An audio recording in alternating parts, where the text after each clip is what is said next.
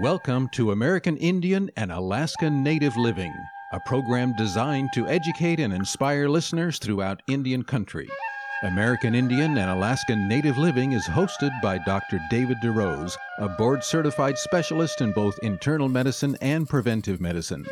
Dr. DeRose has a wide range of experience with Native health issues, and he is here today to help you learn more about your health. Here is Dr. DeRose. You are with Dr. David DeRose at another show that we're recording from the venue of ASI International Convention in 2021. We're actually recording this in August of 2021, and we've just got great opportunities here to meet with people from all over the country, especially speaking about projects that make a difference uh, for populations. A number of the projects here are focused on indigenous populations throughout the world. My guest is uh, one who fits right in with that theme. His name is Lauren Fish. He's the clinical counselor with Holbrook Indian School. Lauren, it's great to have you with us again. Thank you, Dr. Rose. Good to be here. Regular listeners know your name, they know about Holbrook, but for those who are hearing for the first time about this Native American school, tell us a little bit about what you guys do. We are a first through 12th boarding school for Native American children and youth uh, from all across um, the United States. Most of our uh, students are from the Navajo Reservation, which is just north of us there in Holbrook, Arizona. But we also have uh, Apache from south of us, uh, Havasu and Havasupai, Pima. We even get students as far away as uh, the Dakotas, so from the Sioux and Lakota Sioux. Wow, it's a. I know you have a big draw there, and one of the things I've appreciated over the years is I've talked with folks who are graduates of Holbrook, uh, folks that have uh, worked at, uh, at at the school. Is you really have a very single-minded focus on the students, and you did something interesting. Depending on uh, you know what the future holds, we had a pretty intense 2020. Uh, I know many even day schools in communities shut down over COVID. You did something very interesting the 2020 2021 school year. Tell us a little bit about what happened at Holbrook. Well, um, we we appreciate the opportunity that we have to serve uh, the students in, in um, when it, it, looked like we weren't going to be able to have them there. It was concerning to us. Um, as a clinical counselor, I'm able to sit down with them and talk to them. And when I first got there six years ago, I would ask the students, What do you like about Holbrook? And almost to a person, almost to a student, they would say, I feel safe here. Hmm. And so for us, that was significant. And so when it looked like we weren't going to be able to have them there, we we really fought for the opportunity and we had to put a lot of precautions in place. We had to do things a lot differently, which was very hard on the students, but it also helped us as staff and students to be more creative in how we did school and mm. what it looked like. Um, one of the things we did since the students were encouraged not to go home for the entire semester was every Wednesday, the middle of the week, we'd take them off and go hiking somewhere, you know, some uh-huh. mountainside or some, you know, river or park and where we could be out in nature and, and that sort of alleviated a little bit of the cabin fever that mm. uh, you might could get. But it, it was difficult on the students, it was difficult on the families. You know, when the families came to visit, we had precautions in place and it's hard, you know, mm-hmm. when families aren't able to interact like mm-hmm. they usually do. But we really thank God that we were able to uh, create that space uh, for the students to be and continue to be safe and um, to have a semi-normal school year. I mm-hmm. guess mm-hmm. what is, what is normal these days? It's an exciting story as I listen to the story. Uh, Loren, because so many places closed down. And I, I love, you and I have talked before, I, I love this uh, feedback that you've gotten about the school from the students because so many times when people hear that adjective boarding mm-hmm. in front of a school in Indian country, mm-hmm. um, it normally doesn't bring up warm thoughts, at least historically. Well, with the students currently mm-hmm. that we have, I'm dealing with generational trauma, or epigenetics is a big word that people like to use, but their grandparents dealt with some of those abuses in mm-hmm. boarding schools. And it's interesting because we've actually gotten some kickback or some flack because we're a boarding school even currently, and people want to uh, put us in with uh, some of the atrocities that have gone on in the past uh, without really even knowing who we are or what mm-hmm. we do. And I'm not saying that in the 75 years of Holbrook Indian School that everything's been done perfectly and in order, and that there weren't weren't some things that didn't go as they should have.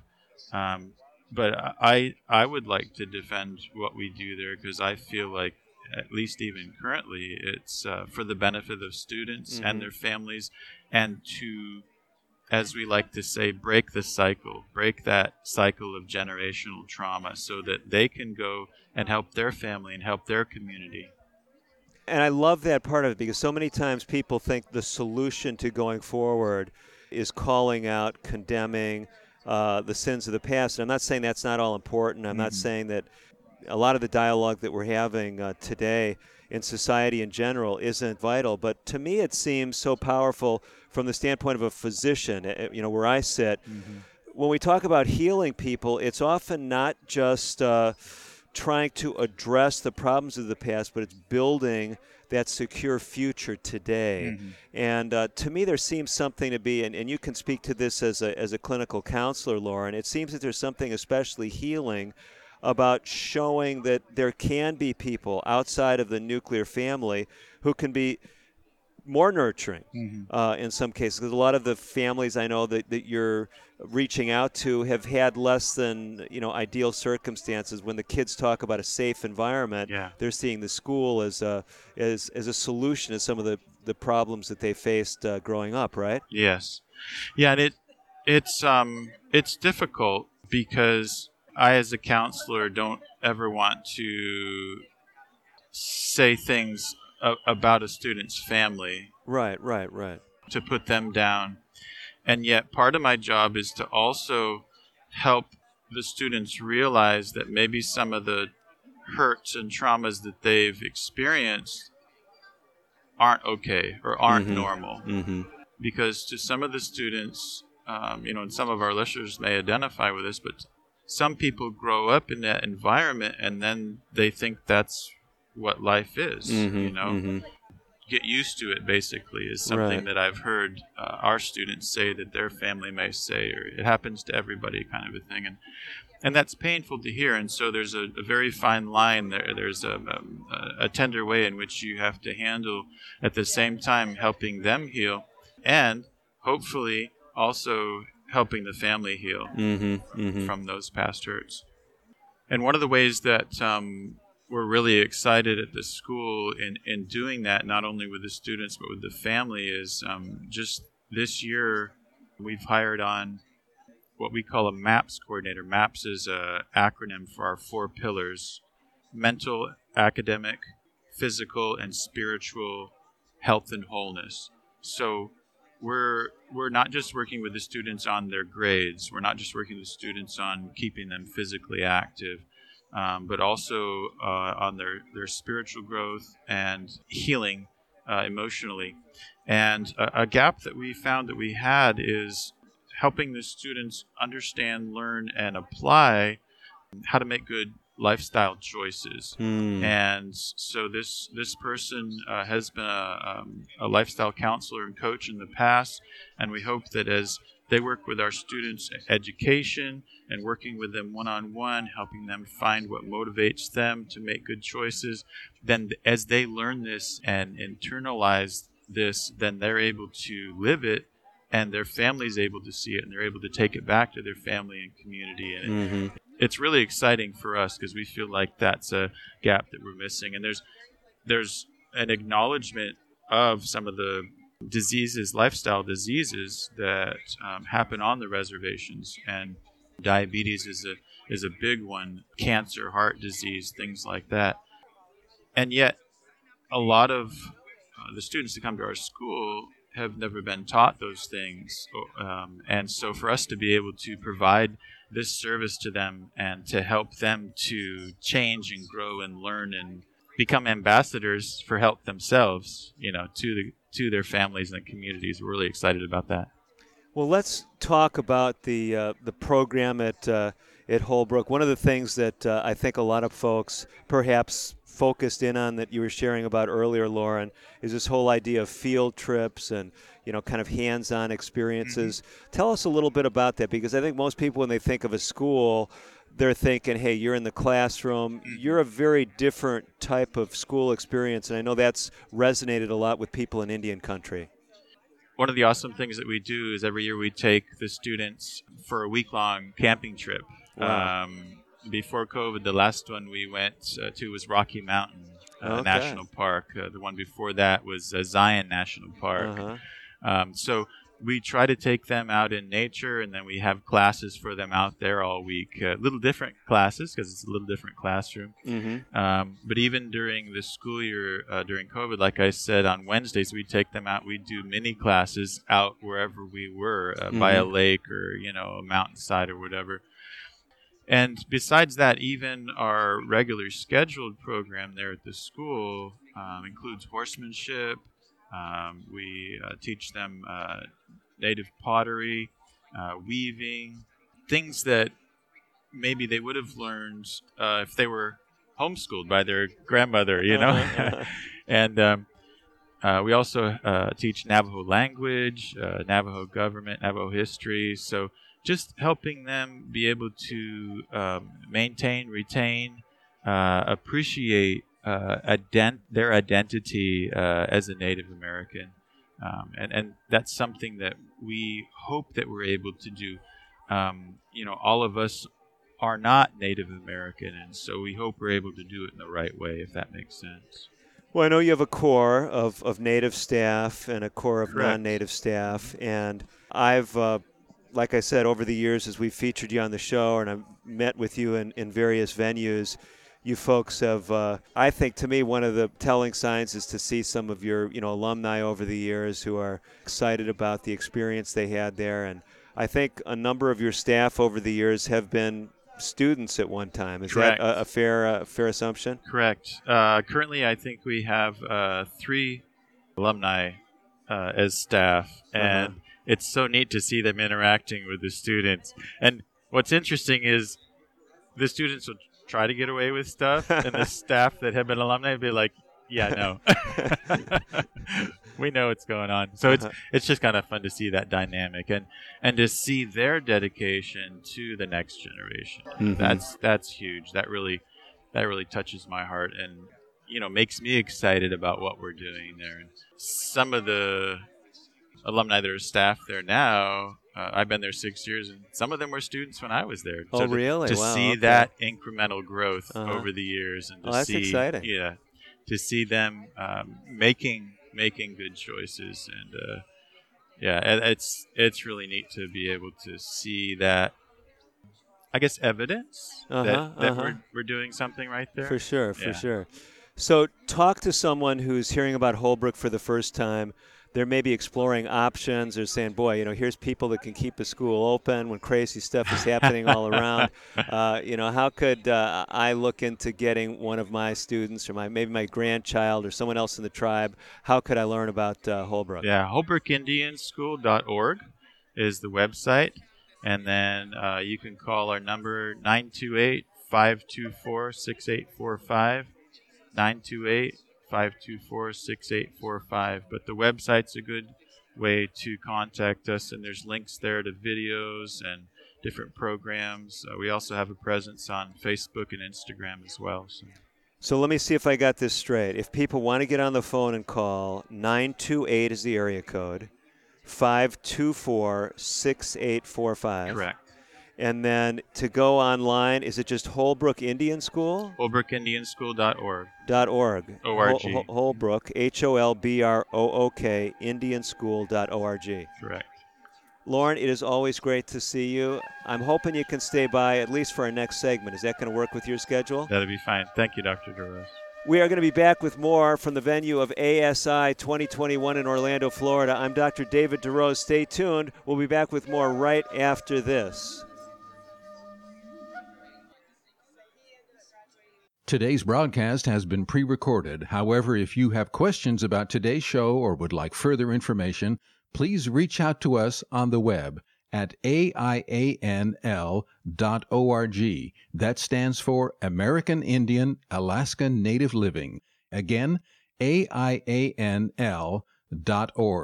Or you can call us at 1 800 775 HOPE. That's 1 800 775 4673. We'll be right back after this. We are strong, we are resilient, and we will get through this together. But these are stressful times, and it's important to also practice good self care. It's normal to feel overwhelmed, anxious, or afraid, but there is hope. Reach out to someone, connect with your friends, stay in touch with your community, and know that you are not alone. Learn more at wearebroadcasters.com/hope, furnished by the National Association of Broadcasters and this station. When Jim died, I wondered if I would be able to keep the farm. Then I heard about the USDA's loan program for socially disadvantaged farmers and ranchers. It's for women and minorities who may be having trouble getting credit. Once I was approved, the USDA's Farm Service Agency helped me get the credit I needed. Now I don't have to sell, and I can pass the farm down to my kids the way Jim's dad passed it down to him. I know he'd like that. Contact your local USDA Service Center or visit www.fsa.usda.gov. Social Security is with you through life's journey from birth to retirement. As your life changes year to year, so do your needs. For over 80 years, Social Security has helped to meet your needs and is committed to improving access to the services that make a difference in your life. Today, you can verify your earnings, estimate your future benefits, apply for retirement, manage your benefits, and even change your address all from the comfort of your home. Social Security's online services help put you in control with secure access to your information anytime, anywhere, allowing you to spend more time with family, friends, or simply just enjoying the day. Social Security, securing today and tomorrow. See what you can do online at socialsecurity.gov. Produced at U.S. taxpayer expense.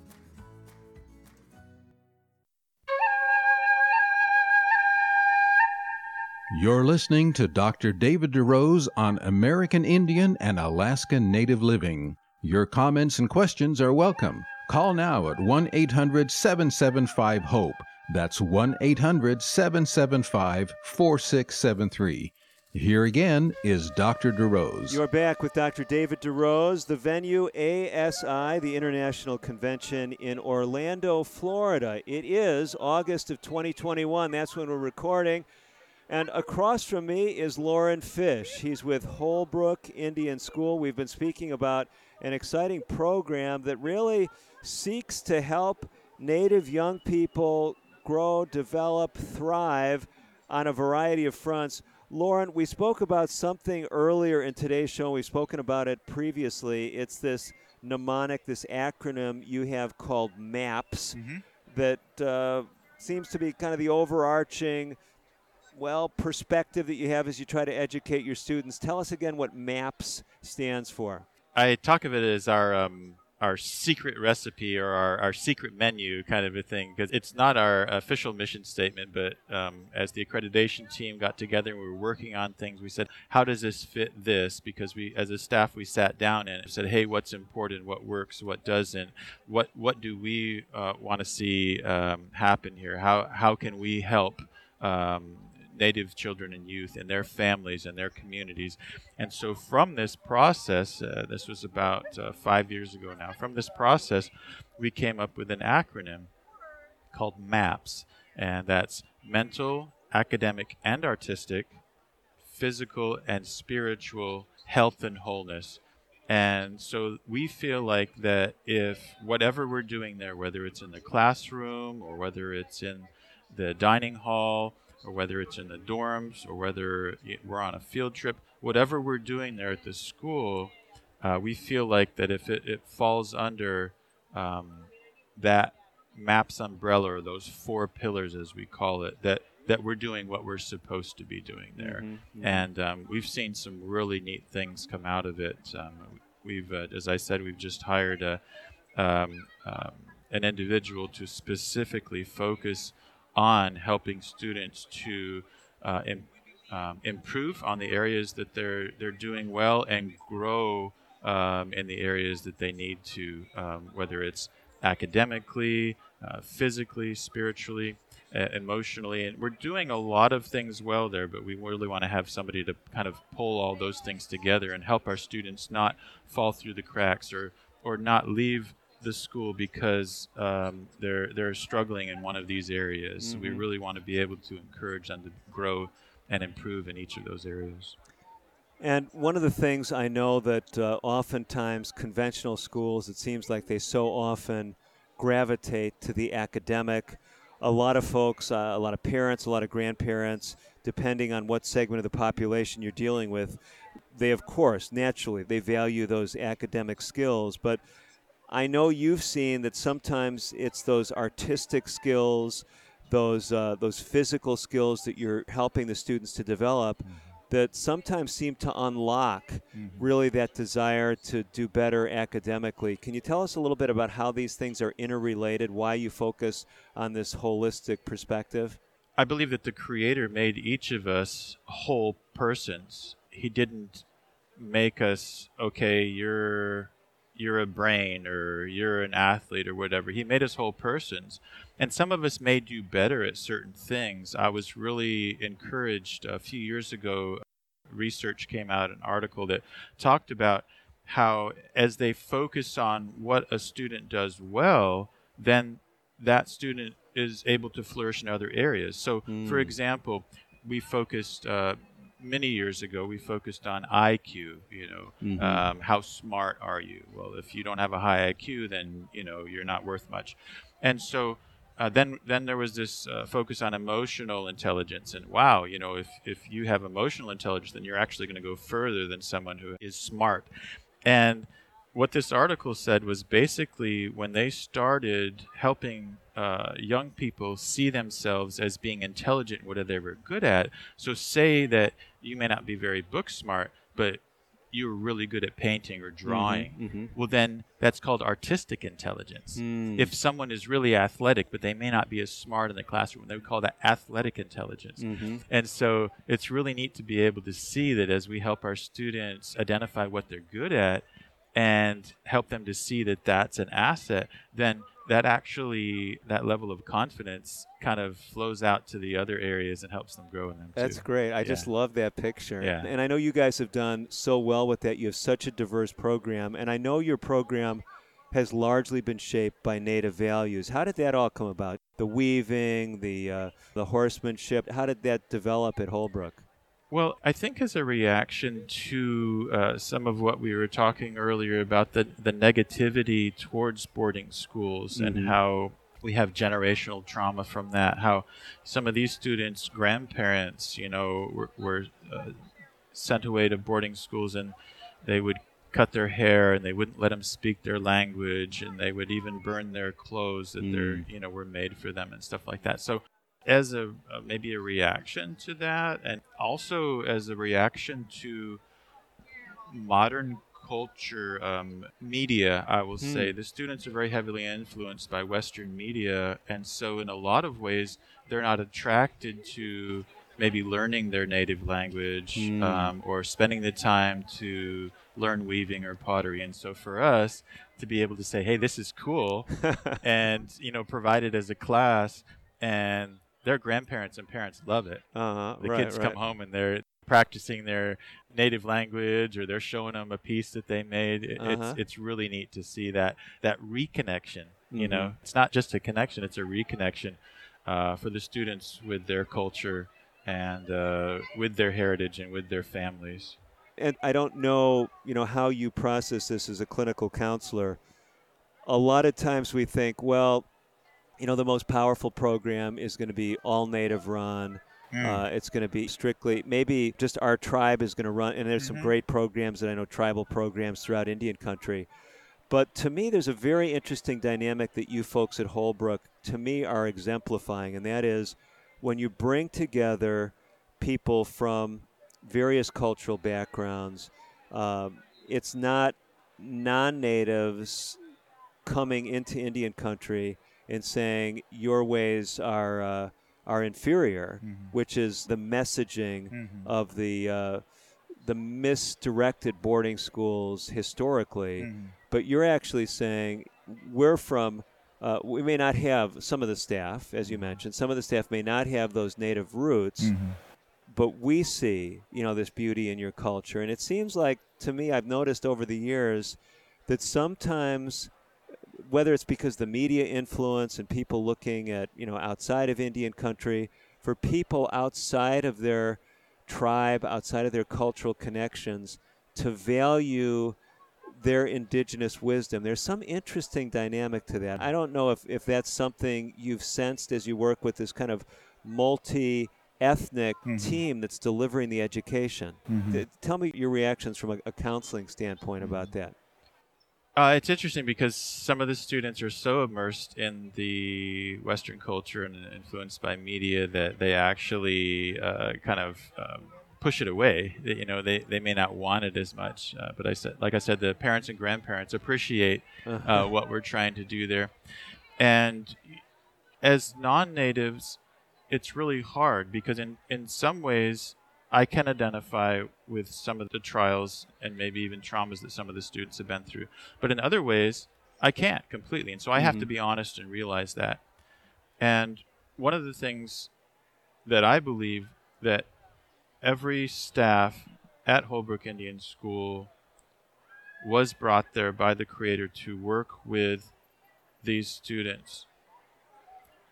And I believe because of that, because it's a calling, because it is a a burden on their hearts to minister to, to uplift, to help live their best lives, I believe that that is why the impact is the way it is. I, I'm honest with the students. I say, you know what? If the Creator hadn't changed my heart, I wouldn't be here helping you. I might mm. even be one of those people that are out to hurt you. Wow.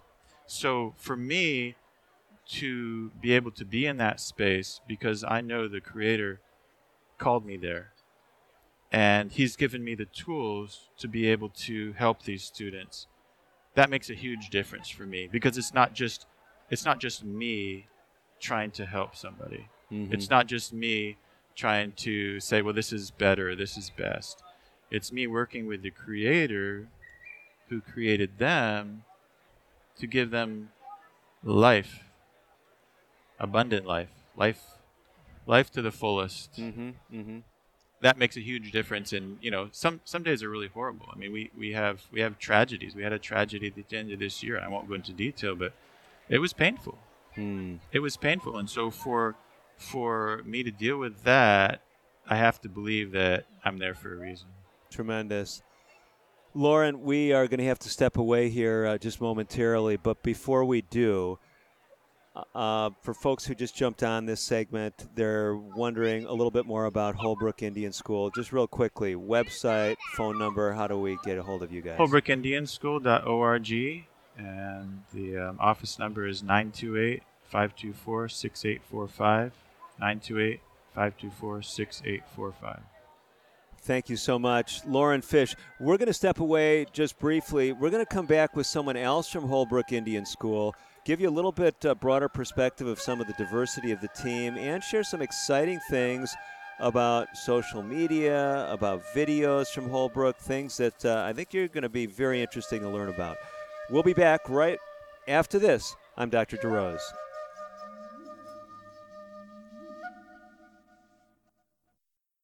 American Indian and Alaska Native Living will continue in a moment. If you have questions or comments about today's pre recorded broadcast, please contact us on the web at aianl.org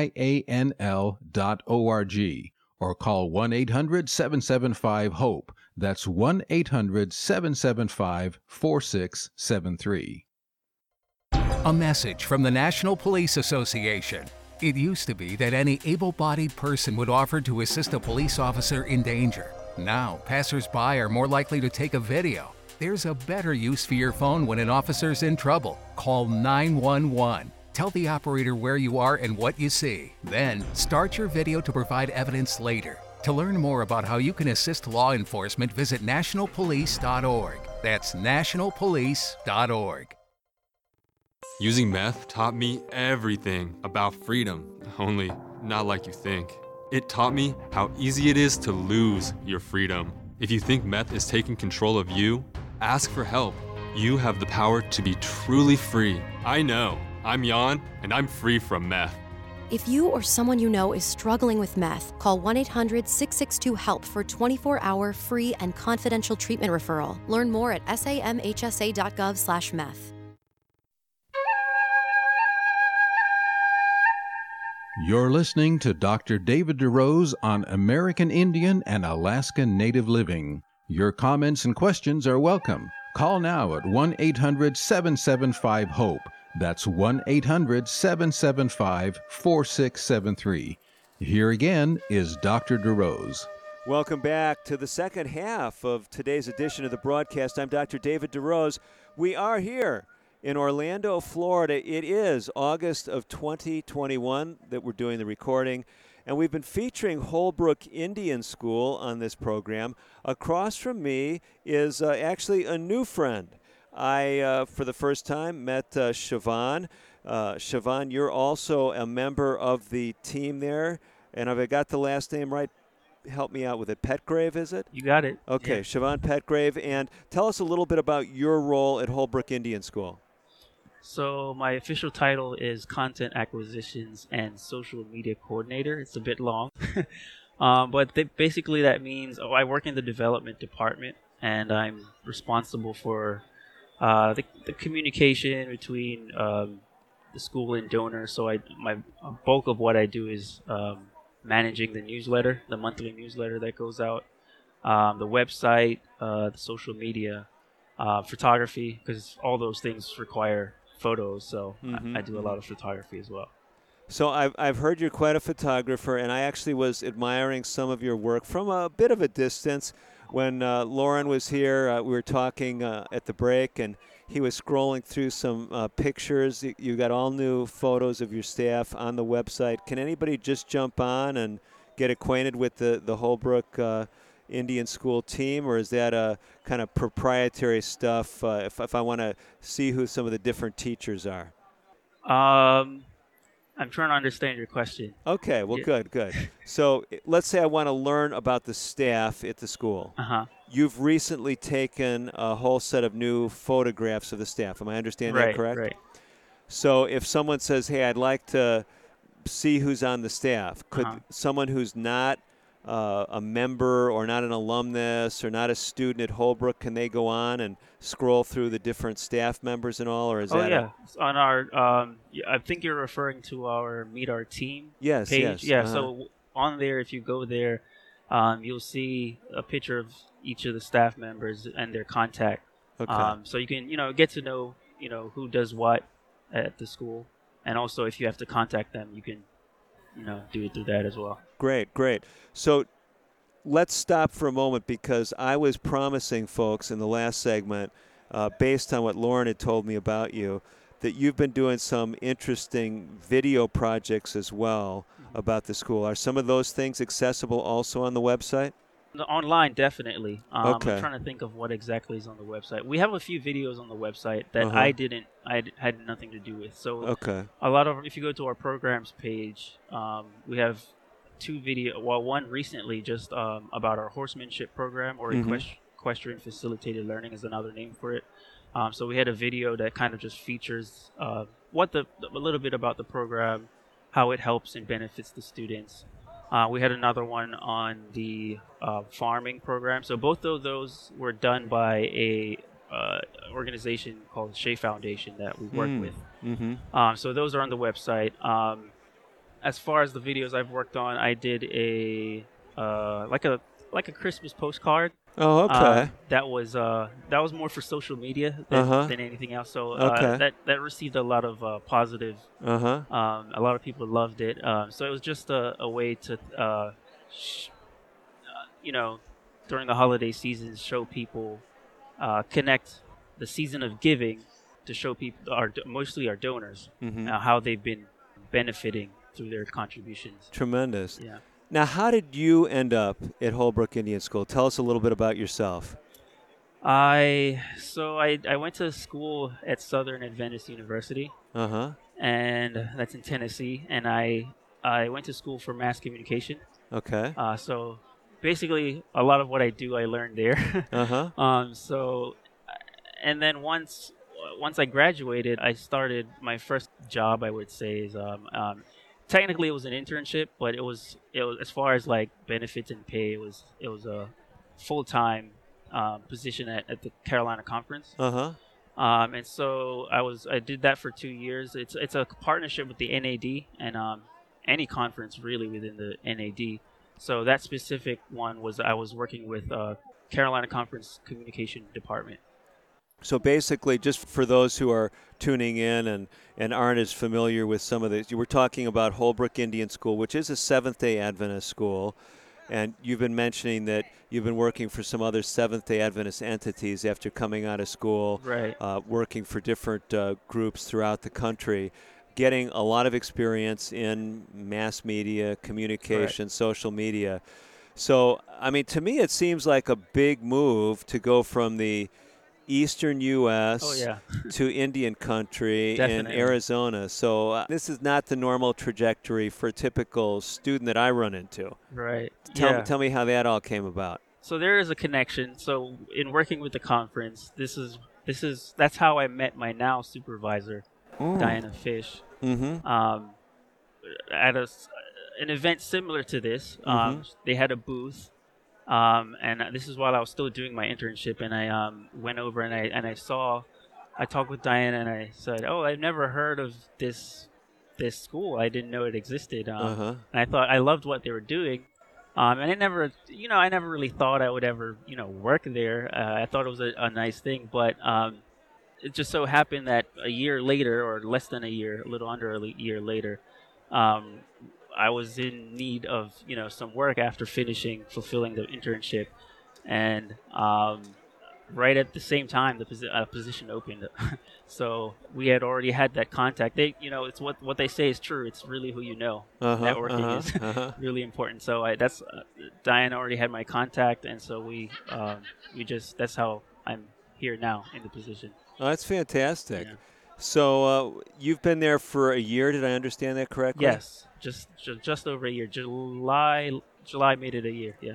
So was it a difficult decision to stay on? Were you ready to head back to the East Coast? Uh, Tell us a little bit about that. So the move to, like you were saying, I guess, uh, uh, I guess this is what you were trying to get out of me, or a little earlier with your question. But yeah, the move across the country was definitely quite the experience, especially in the middle of a pandemic. Mhm.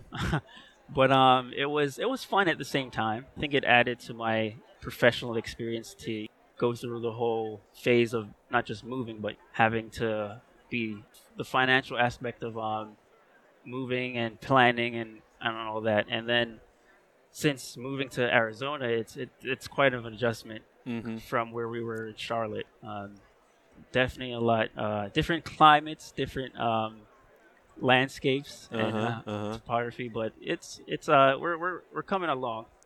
Now, I know one of the other interesting dynamics that Lauren and I were speaking about earlier in the show is this whole narrative about historical trauma. Of course, in Indian country, that resonates. Now, am I understanding correctly? You do not have any native roots yourself, Yes, that's correct. I don't have any native roots. but you do have some resonance with historical trauma because your background includes some of that history as well. Tell us a little bit about that and how that maybe interfaces with your working with Native youth.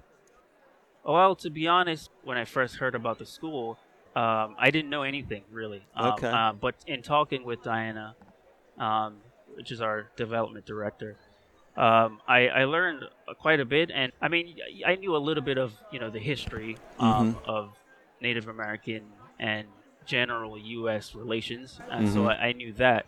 But as far as um, just to see the, the specifics of how uh, history, you know, things that happen in history can be passed down generationally, um, and to see the effects that it has on a lot of our students.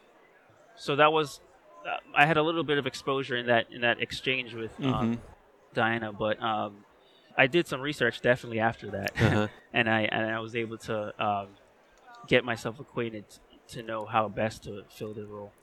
So, as a person of color yourself, does that seem to create a, a resonance with some of the, the issues when you talk about injustices that were done to your forefathers and things like that? Did that, uh, working with indigenous peoples here, did that actually cause any introspection, kind of looking back at your own background and, and give you some uh, topics for dialogue with students, or did that subject ever come up at all? Right. So I one of I still long to get some more consistent, I should say, interaction with the students. A uh-huh. lot of uh-huh. what I do is, um, since I'm not necessarily a teacher, I did have a little bit of experience over the summer. I taught a, a, a summer class. Oh, good, um, good. But I, I, would like to get to uh, um, more involved with the students. Uh-huh. So I haven't really had any conversations um, about that per se. But as far as uh, introspection, I um, I think yeah, I think it definitely did make me think a little bit um, mm-hmm. about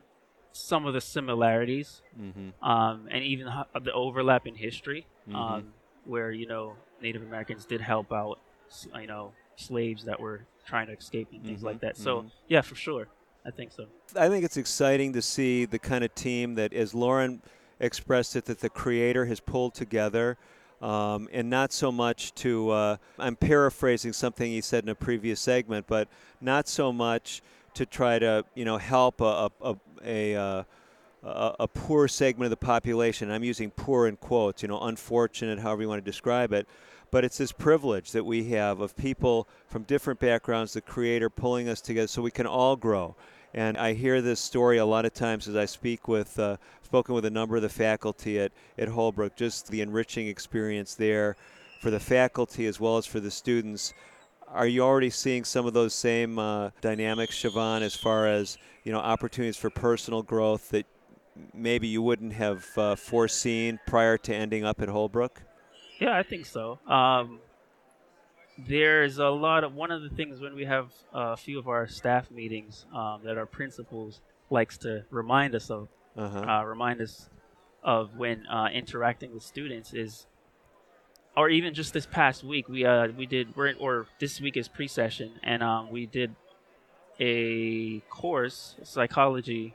Uh, we had a psychology kind of training uh-huh, uh, uh-huh. because, uh, and which I think that any school really should have because a lot of the principles apply not just you know to this the specific um, group of students but i think to any dealing with children in, in general and i think for me at least um, going through that training um, i did it last year and then going through another one this year is, i think is really good to know how to um, deal with kids who can be really uh, can push your buttons a lot mm-hmm, especially mm-hmm. ones that are uh, trying to work through trauma uh, and they don't Mm-hmm. even know it. You know, Mhm, um, mhm. they uh, they're wondering why they do the stu- why they do the stuff that they do. So I think um, those that particular training, I always enjoyed. I, I was always into how people think in psychology. If I if I didn't do what I was doing now, I probably would have went into psychology. Really? So, That's interesting. yeah. So So, Siobhan, before we close out this segment, um, we're just wrapping up right now.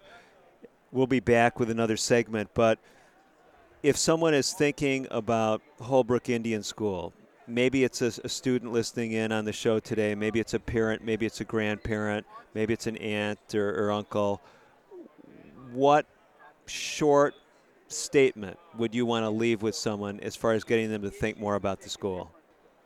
Well, I would just say check out the uh, website, check out our social media channels. We're on Instagram, on Facebook, and yeah, just check out those outlets and see what we're about. Great, great. We're going to be back with one final segment on Holbrook Indian School. Going to try to wrap things up, and actually, we're going to talk about some opportunities for you to be involved. Maybe not necessarily a student, but we've got other opportunities. Stay tuned. Final segment coming up. I'm Dr. DeRose. Don't go away.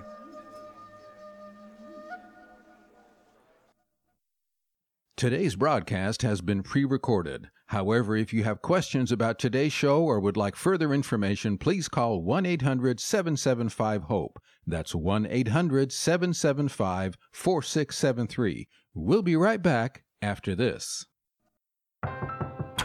If a natural disaster comes knocking, how prepared is your family? You can't just close the door on earthquakes, floods, or hurricanes and hope they go away. That's why it's important to make a plan now. Ready.gov/plan has the tools and tips you need to prepare your family for an emergency. So if disaster shows up at your doorstep, you'll be ready. Visit ready.gov/plan and make a plan today. Brought to you by FEMA and the Ad Council. I'm just texting him back. I'm just posting a story. I'm just changing the song. I'm just. No. When it comes to distracted driving, just don't. Sending a text takes your eyes off the road for just five seconds, but in that time, your car can travel the length of an entire football field. Any distracted driving just isn't worth it. Visit StopTextsStopWrecks.org. A message brought to you by the National Highway Traffic Safety Administration, Project Yellow Light, and the Ad Council. What is a number story? My number story started with fear and a lack of support, and it has led me to be there for others. A number story begins in our childhood with ACEs, adverse childhood experiences. My number story begins with the separation from my father and the emotional abandonment from my mother, and leads to me being a role model to not only myself, but those around me by becoming the person that wasn't there for me. ACEs are so common, two thirds of us have one. My number story begins with drug abuse and homelessness and leads to realizing that I can live life by my own standards. A study found the more ACEs, the more likely we may experience a host of serious health effects, physical and mental, but that doesn't need to be the case. Your ACE number is simply an entry point to your own story. Where it leads is up to you. My number story begins with years of emotional abuse and leads to peace, clarity, and security in my self worth. Take control of where your number story leads at numberstory.org. You're listening to Dr. David DeRose on American Indian and Alaska Native Living. Your comments and questions are welcome. Call now at 1 800 775 HOPE. That's 1 800 775 4673. Here again is Dr. DeRose. You are back with the final segment of today's edition of American Indian and Alaska Native Living. I'm Dr. David DeRose. We are finishing up a show that is being recorded in August of 2021. We're in Orlando, Florida at the ASI International Convention. I have folks from Holbrook Indian School right across from me. You've heard from both of them already, Siobhan Petgrave and Lauren Fish.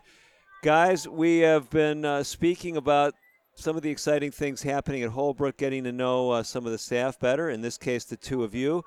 And uh, we've been talking about a theme, and that is how the creator is bringing together special students and a special team, and it's really a journey, isn't it? Is that a fair way to describe it, either one of you? Definitely. Definitely. And, and, like I said before, uh, I feel like each staff uh, person there is there uh, for a reason. It's not by chance. Mm-hmm, mm-hmm. And Siobhan, you've shared your own story. You know, this was not, you know, your life dream to end up in Holbrook, Arizona at Holbrook Indian School. It wasn't even on your radar screen, right? Right. But you're definitely just like Lauren, part of the the team there. I know it's a growing team. You're Yeah. actually in the process of recruiting more staff. Uh, would one of you like to speak about where you're at right now as far as opportunities? Yeah, it's pretty exciting. Um, we have uh, some significant positions available. Uh, we're, we're hiring. Uh, one is an elementary teacher. Wow, Uh, okay. that's a big role, and that needs to be a very special person. I Uh-huh. mean, they need to have a lot of patience. Uh, they need to be able to think on their feet, be flexible, um, be entertaining and educational, and also be able to hold a classroom. so, Okay. elementary teacher, um, an arts teacher, but a, a, a technology arts teacher. So Ah. teaching graphic design and computers and things like that as well. We'd like them to be IT savvy. Um, an accountant, which doesn't get me excited, but some people love numbers and they're, they're Uh-huh. very excited about that. And um, you know, you think, oh, okay, if I come and work at Holbrook as an accountant, I'll just be sitting in an office moving numbers around. No. Uh, pe- all of our staff that work there are definitely involved in several different levels um, with the students, and um, so it wouldn't be just an isolated position, even if you're just moving numbers around. But another position would be uh, agricultural assistant. Hmm. Um, we have um, thriving garden there at the school, and we need more help. Um, it, it can't just be done by one person or uh, one and a half people, so we need another full time assistant for the gardener there. And um, the kids get to eat the produce. Uh, they actually have classes where they come and help plant and grow and dig the soil and then harvest the produce and um, then they get to sit down in the cafeteria and, and eat uh, the different things uh, potatoes corn lovely salad greens uh, so it's a really neat experience for them to be able to see the things grow and then Uh-huh. get to eat them and Nice. benefit from them nutritionally Nice, very nice. Uh, Siobhan, you see this thriving campus with all this uh, diversity as far as training and activities. What was your take when you showed up there a year ago and see everything happening at Holbrook? So when I first got there, I thought before students, the campus was because we're in. The, if I'm tr- just to paint a picture here, we're like in the middle of the desert, right? Okay. And then the campus is just like so green and got trees, and you know, it's just like a little oasis. Uh-huh, uh-huh. Um, both figuratively and almost literally. Nice, So, nice. Yeah. So you're impressed? Yes. And um, Lauren, you've mentioned some of the openings that you've got. I know a lot of times people say, hey, there's an opening, I'm qualified. Their big concern might be the benefit package, the finances. I've gathered that uh, that your program, because you're looking for special people, this is more. you- You're looking for people who are really interested in kind of a life journey of serving, giving back. Have I kind of sized that up right, or is that not part of what you're looking for? Yeah, and as you said, you know, we've had some people come to the school over the past several years, and if it's not a a calling, as we say, if it's Mhm. not something that the creators put on their heart, they usually don't last that long because you have to have something to keep you going through the di- really hard, difficult days. Mhm. You know, there's nothing more de- defeating than being um, being ig- ignored or um, put down by a teenager. I mean, that's uh, that's rough stuff. And uh, you know, some of these kids have been through a lot, and so they have a lot of anger and animosity. And you know, for them to you know push you away is, is difficult sometimes. And you know, like I said, we had a really rough uh, week, the last week of school. Um, Mm. We actually had uh, a student die, not on campus, but uh, they were they were off campus, and that was really difficult for our student body, for our staff, and so to be able Mhm. to get through those difficult days definitely has to be a calling. You can't just you know, show up and punch a time clock. Mm-hmm, mm-hmm. So, Siobhan, I know you've got um, a very successful recruitment strategy yourself. Uh, you married a young lady who's also on the team there. Were you engaged before you took the position at Holbrook? How did that all come about? No, so we were already married. Um, Uh-huh. And so when we first uh, vi- uh, went to the booth at the that convention the year before, Mhm. we were t- so we were t- we both went on that trip. We were bo- we were married at the time. okay. And so it was something we both kind of learned or ex- um, kind of grew into at, Uh-huh. together. So, Um, what kind of work is your wife doing at the school? right now she's um, going to be as the school is school year is just about to begin. She's going to be doing the uh, be be the librarian. Okay. So you've got a, actually a, a formal library there at the at the school. Oh yeah, yeah.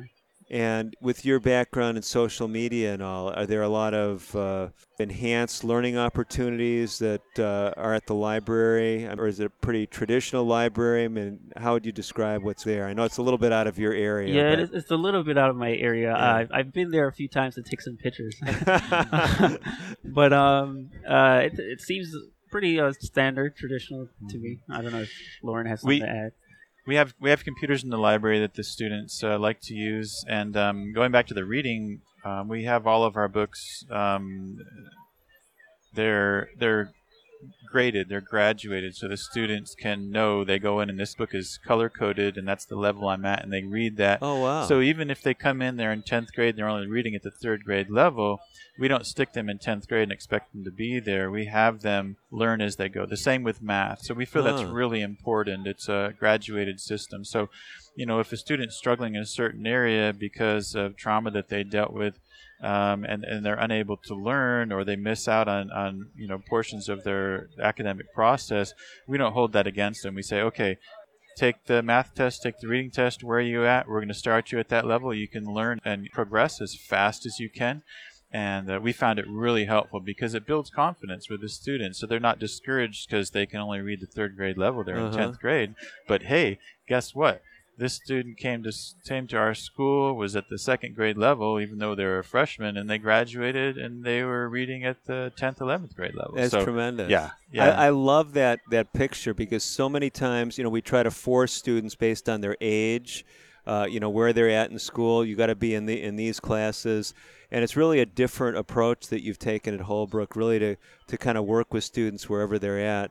Is that something, Siobhan, that struck you when you got on campus? You read my mind. I was I was gonna say in answer to your previous questions Uh-huh. that was another thing that struck me was how differently the academics are done, Uh-huh. um, and not so much as you said, forcing it based on your age, um, but um, just kind of where the student is at. Um, and then I think there's a certain term you guys have for that. Lauren, help me out with that. Um, graduated learning or levels.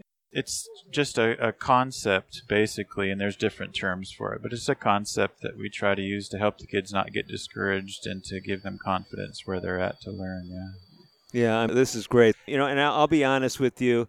I've traveled a lot through Indian country, been in Arizona a lot. I've actually never been to Holbrook. I know I've had invitations uh, before that I haven't been able to take you guys up on, but I'm always energized to hear about what you're doing, how you're making a difference with uh, with Native youth across tribal lines, and just to learn more about your team. So I really appreciate both of you guys pulling away from a busy conference. Any final thoughts, Lauren, as we're winding down here? Um, we'd love for you, Dr. DeRose, to come and uh, visit Holbrook Indian School. And uh, for anyone else who wants to, we invite you to go to our website, uh, holbrookindianschool.org. Uh, like uh, Siobhan said, we have Instagram and Facebook uh, media pages. And um, we'd love to talk to you in person, 928 524 6845. And uh, whether it's to learn more about us or if you have a student that you feel like would work out well at this school, I'd love to talk to you more about that. Because we're here for the students, for the families, and for the community there in Indian country. Tremendous.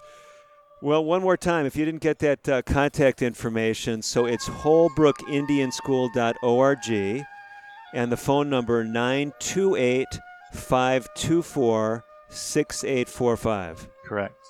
It's been great to have you guys on the show. Hey, thanks so much again for pulling away. And thank you for everyone who tuned in today to American Indian and Alaska Native Living. I'm your host, Dr. David DeRose, as always, wishing you the very best of health. This is Life Talk Radio.